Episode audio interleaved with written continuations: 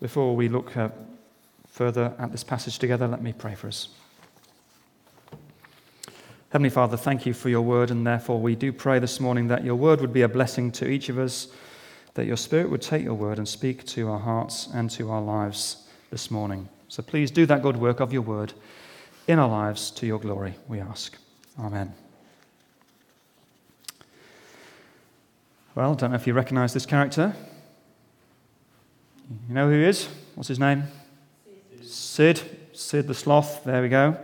Uh, a familiar figure, maybe to most of you, especially if you have responsibility for looking after small children. Uh, he's the lovable sloth, uh, featured, of course, in the Ice Age movies. Uh, he's not the uh, sharpest knife in the drawer, of course, but Sid makes up for his shortcomings. Uh, he's tenaciously loyal to those he cares about. And whilst Sid may be lovable, his basic character trait isn't. Uh, sloths are by nature lazy and slovenly. I don't know if you knew this, but uh, the scientific name for sloths is Greek for slow feet. Uh, it's derived from the fact that they are the, the world's slowest moving animal. Uh, according to National Geographic, it is so slow that algae grows on its fur.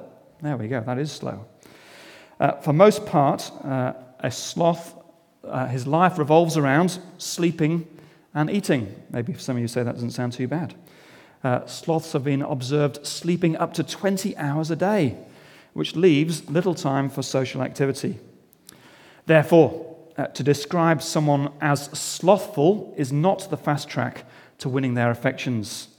It's to say that they are lazy, they're sluggish, they're inattentive, and they're apathetic. But this is how the writer of the letter to the Hebrews describes many of his readers. In chapter 5, verse 11, he says, You are slow to learn. Now, the word translated slow means slothful, sluggish, lethargic, or lazy. Literally, the phrase reads, You are slothful in the ears. Imagine that.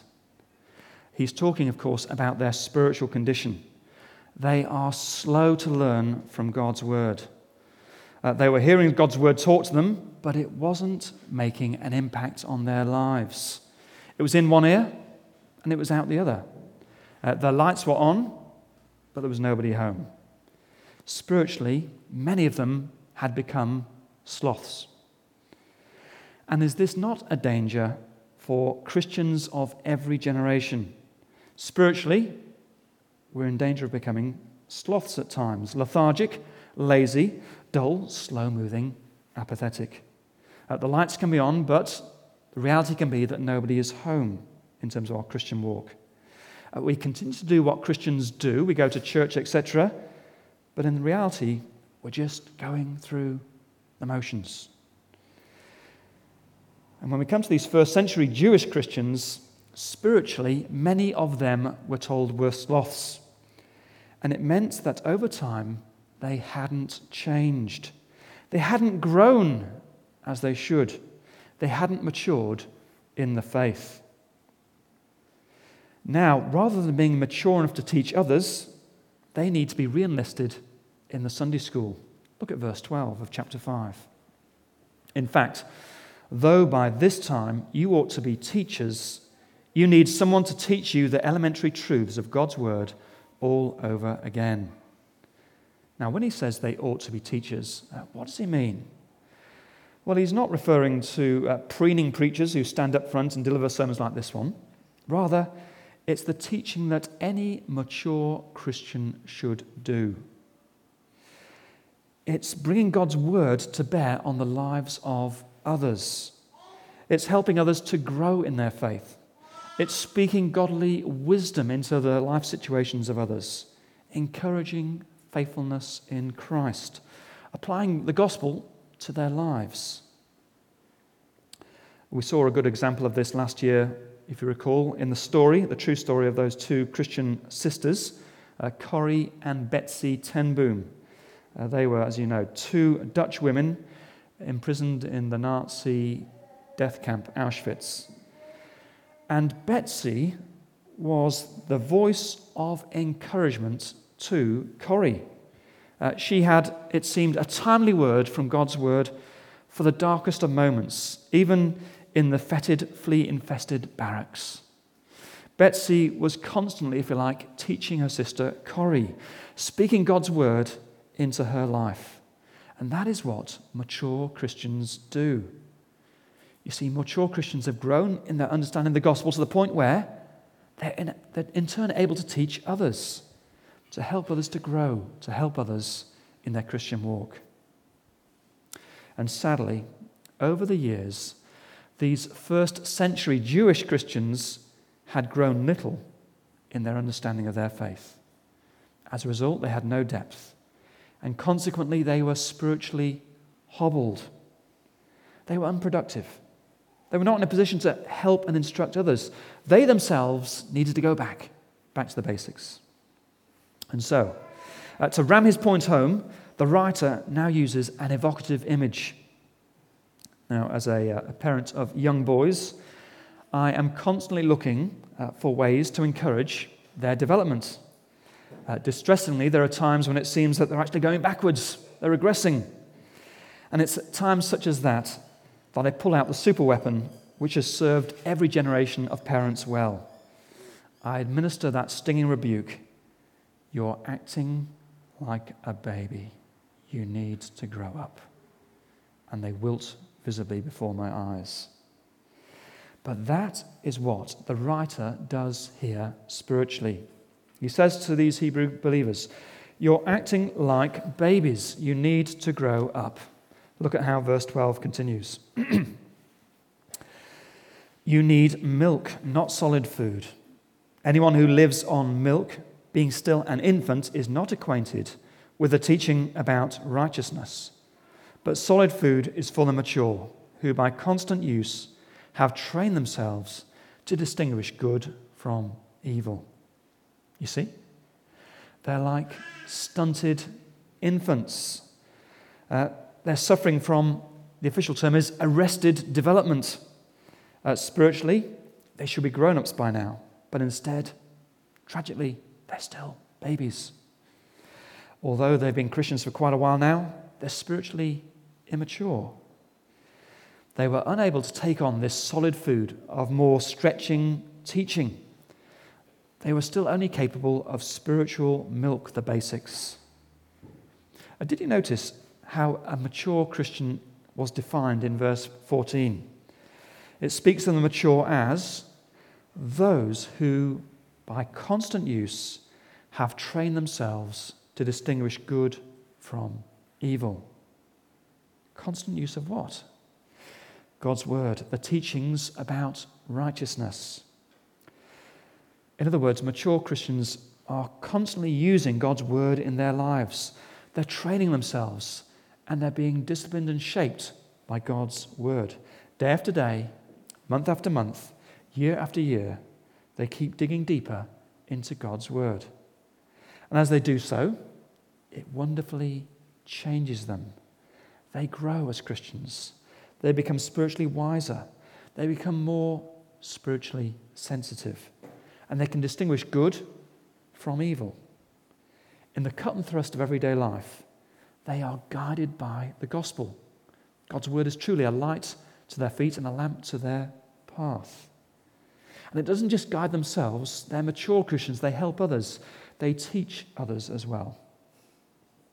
So, uh, for us here today, uh, some of us here today, many of us here today will be Christians. Here's some questions for each of us to pose to ourselves quietly in the privacy of our own hearts.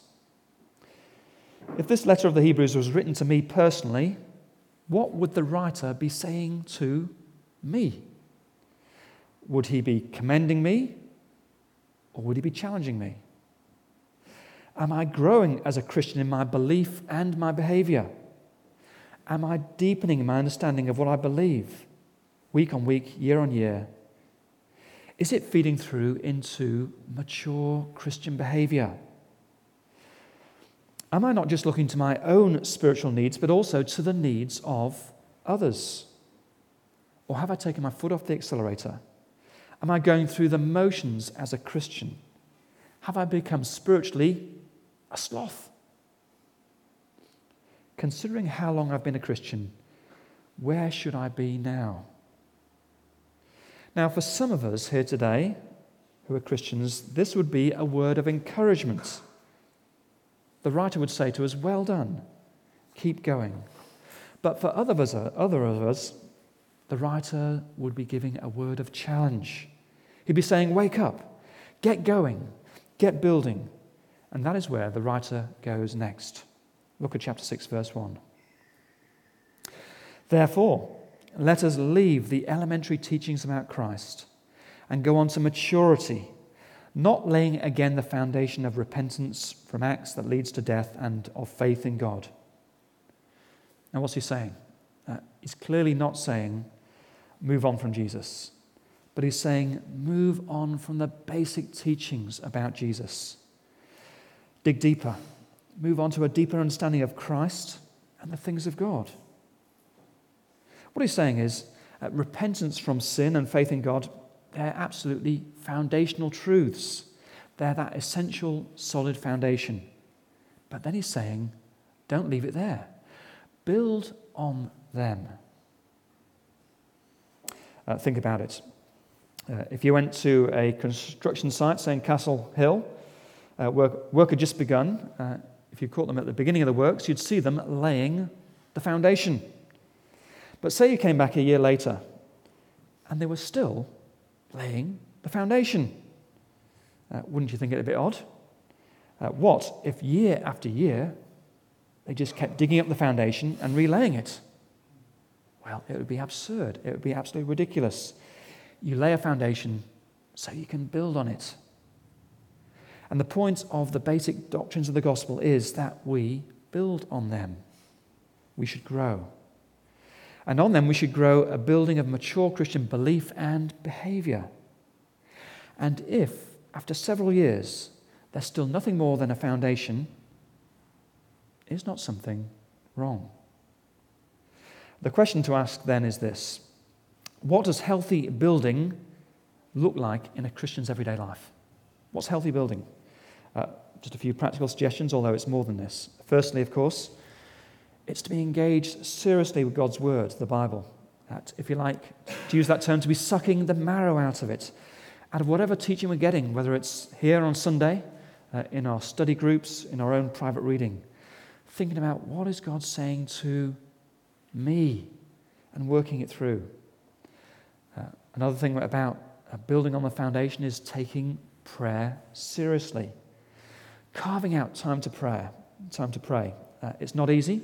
We're busy people, but making it a priority, praying on our own privately, but also praying with other Christians. What is building like? It's also about being more active in our service of other people, not just growing ourselves, looking inwards, but also looking out to the needs of others around us. Getting along other Christians who may be needing a helping hand, needing some encouragement, especially maybe Christians who are younger in the Christian faith getting alongside and encouraging.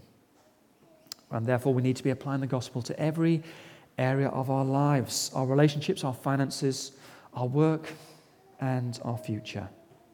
That is what building looks like. So, uh, we've seen firstly the challenge to grow up, but why should we bother?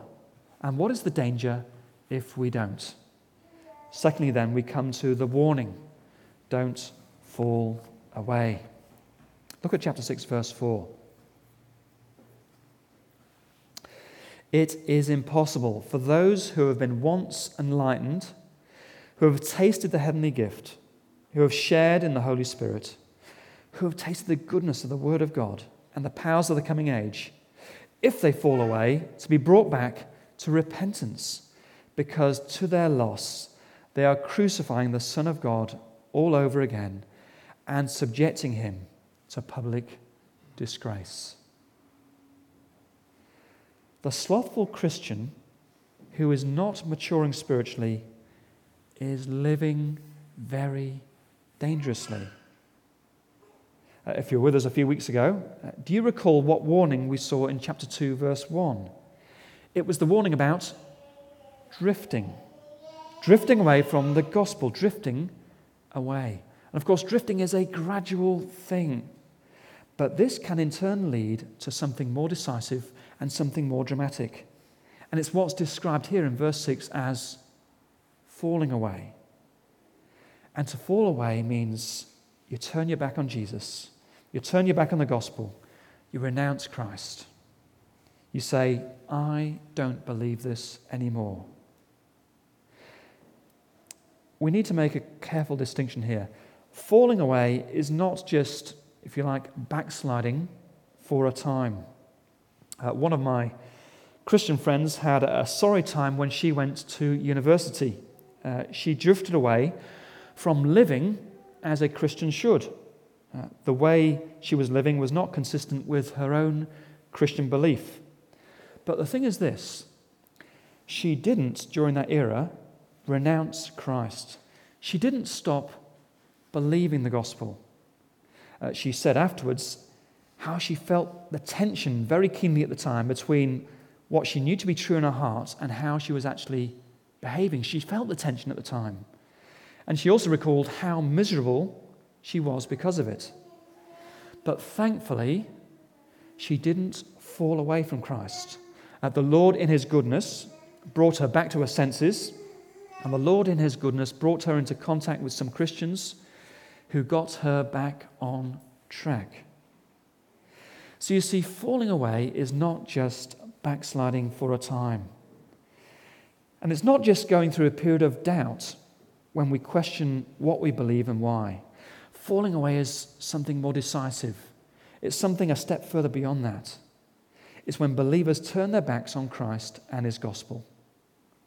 Uh, again, verse six, verse 6 says this They are crucifying the Son of God all over again and subjecting him to public disgrace.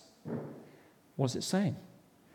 To fall away is to line up with the enemies of Christ. It's as if we are allying ourselves with those who nailed Christ to the cross 2,000 years ago. To fall away is a deliberate act of turning against Christ. And verses 4 and 6, when we piece it together, tell us why it is something to be taken seriously. Verse 4 again. Uh, it is impossible for those who have once been enlightened, uh, then verse 6, if they fall away, to be brought back to repentance. In other words, there's no way back. There's no way back. But why? Uh, if you're with us when we looked at chapter 3, in verse 13, we were warned about that problem, weren't we? Of our hearts becoming hardened. Well, it seems that in falling away, your heart becomes so hardened that you are unable to thereafter repent, to turn back. And this is God's judgment for doing what verse 6 says, for crucifying the Son of God all over again and subjecting him to public disgrace. It's deadly serious. It's the one thing to have, it's one thing to have done that before we are professing faith as a Christian, because then we didn't know any better. But it's another thing to do that having known the truth. And to do so is to bring God's judgment on ourselves. And that is a sobering thing. And I know each of us here will know people who tragically have fallen away.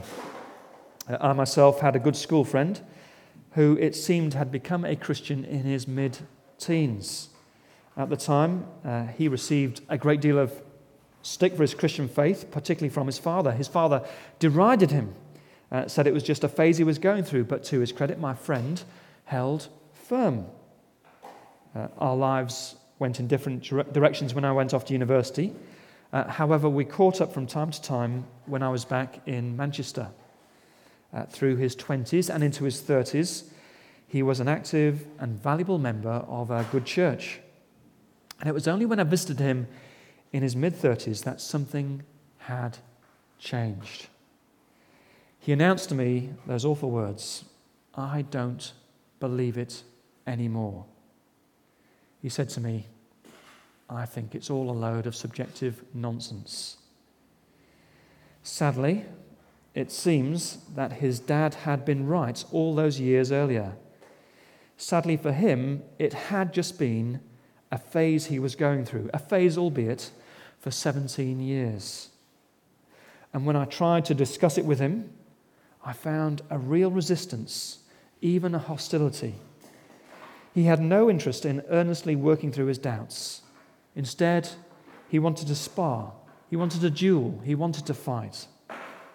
And his heart had become hard, and it stopped him coming back. And you will know if you've ever talked to somebody like that, you just can't get through to them. They're hard as nails. They've heard it before and they've rejected it, and they don't want a bar of it. And so you see, it is possible to burn your bridges with God, to leave no way back. And the way to do it is by renouncing your Christian faith and going back to being an enemy of God. So, do you see? That is why we cannot afford to be sloths. We can't afford to be slothful Christians because slothful Christians who don't mature are drifting Christians. And drifting Christians are in danger, in due course, of then falling away.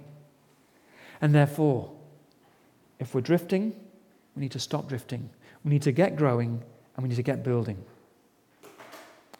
Now, a question that maybe is looming in your minds is this Is this saying that you can lose your salvation? Uh, what about that true and valuable doctrine, uh, once saved, always saved? Because that is true, and it's a beautiful doctrine in the Bible. Well, there's no doubt that the people described in this passage in Hebrews today end up condemned. But the question is this were they ever truly Christians? Uh, the only clues we have about their spiritual condition uh, before falling away are given to us in verses 4 to 5. But did you notice the terms used, they're a bit unusual and inconclusive. Did you notice it didn't say uh, it's impossible to bring back to repentance those who once were justified, born again, adopted into God's family if they fall away. It doesn't say that because those would be true descriptions of people who are truly Christians. But instead, look again at how they are described. Verse 4. It is impossible for those who have once been enlightened, who have tasted the heavenly gift, who have shared in the Holy Spirit, who have tasted the goodness of the Word of God and the powers of the coming age, if they fall away, to be brought back to repentance. They are unusual descriptions. Uh, it may well be that the writer still has in his mind the Israelite generation in the wilderness in the time of Moses. Remember, we saw them back in chapter 3 and 4. Uh, the writer held them up as an example of those who didn't make it. They didn't make it to the promised land. And the descriptions here in chapter 6 would fit that generation then. In spite of all their blessings and their experiences of God, the bottom line is that generation didn't have true saving faith. And consequently, they didn't make it. They didn't make it to the promised land. They had some sort of faith, faith enough to follow Moses out of Egypt, but it wasn't a true faith. It wasn't a faith which kept going a faith which kept going to the very end. It wasn't a true saving faith. Such is still true of people today. There is today a genuine saving faith which keeps going. But there is also a fake faith. It seems like the real deal for a while, but in due course, it gives up and it falls away. And such a person, it turns out, was never truly saved in the first place. Remember that definition we saw in chapter 3 of true faith, which Hebrews gives, uh, chapter 3, verse 14.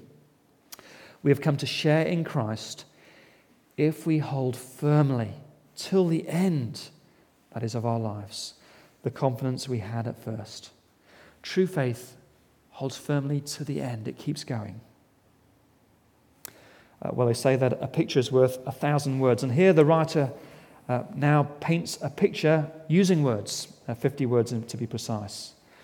The writer now uh, paints a picture using a parable, and he's doing this to make a point. He's trying to bring home to us the dire consequences of falling away. What he's trying to bring home to us now is ultimately it is dire because we face God's curse and his judgment. Look at verse 7. This mini parable he gives. Land that drinks in the rain, often falling on it, and that produces a crop, useful for those for whom it is farmed, receives the blessing of God. But land that produces thorns and thistles, thistles is worthless and is in danger of being cursed. In the end, it will be burned. As believers, we are like land on which the rain of God's word falls. But the sign of true faith is not just hearing the word, it's not just receiving the word, it's actually growing in response to the word. And as we drink in the rain of God's word, in some it produces that beautiful and good fruit of obedience, of faith, of godly character, of loving service. And they, in turn, bask in God's blessing. But tragically, in others, the rain of God's word produces only thorns and thistles. Their response is slothful. They're slow to learn. They never get beyond the basics. They never grow up. And they end up falling away to a lost eternity. Tragically, they come under God's curse. So, firstly, we've seen the, the challenge to grow up. Secondly, the warning not to fall away. Thirdly, we see the encouragement to press on. Verse 9. Even though we speak like this, dear friends, we are confident of better things in your case, things that accompany salvation. The writer is confident that they will come good. Uh, in times past, these believers had been doing well. Uh, they had been working for the Lord, they'd been showing love to other believers. And in the present, many in this Christian community were still doing this. Verse 10 uh, God is not unjust. He will not forget your work and the love you have shown him as you have helped his people and continue to help them. But some of them had become sloths. Some of them had become spiritually lazy, inactive, and complacent. And so he says to the sloths, then and now, don't dilly dally, be diligent. Take this warning seriously. Let it spur you on to action. Now look at verse 11. We want each of you to show this same diligence to the very end in order to make your hope sure. We do not want you to become lazy, but to imitate those who, through faith and patience, inherit what has been promised. Therefore, as we close, uh, let me address uh, three different types of people sitting here today. Uh, firstly, the slothful Christian. Uh, for some of you here today, this is a hard word from the Lord. As spiritually, you become a sloth. Maybe uh, you've been coming to church for many years, but you are not growing spiritually. You're not actively engaged in God's word. You're not teaching and encouraging others to serve Him. And there's little evidence of the fruit of the gospel in the field of your life. And therefore, God's gracious and timely warning is clear. Uh, if you like, this passage is a bit like smelling salts. It's designed to, to jerk you awake to the seriousness of your situation. The writer is saying, don't continue to be a sloth, or else you're in danger of drifting and eventually falling away. Turn back to God. Ask for His forgiveness for your slothfulness. Get growing and get building re engage with God's word, be diligent, and develop a life of service. The slothful Christian. Secondly, the sensitive Christian. For some here today, you have a sensitive conscience. Uh, you're not a sloth, but the warning has you worried. Those with genuine faith do respond to the warning. So be assured by the fact that you are worried, because those with genuine faith do respond to the warning. You see, the, the passage not only challenges sloths, but also guards against believers becoming sloths. In our Christian walk, we have our part to play. We are called to persevere. But God also plays his part and he helps us to persevere. And passages like this are one of those means by which he helps us to persevere. So we've seen the slothful Christian, uh, the sensitive Christian, finally, the sincere seeker. Uh, for some here today, uh, you know you're not yet a Christian. Uh, you may be spiritually seeking. Do you see what this passage encourages you to do?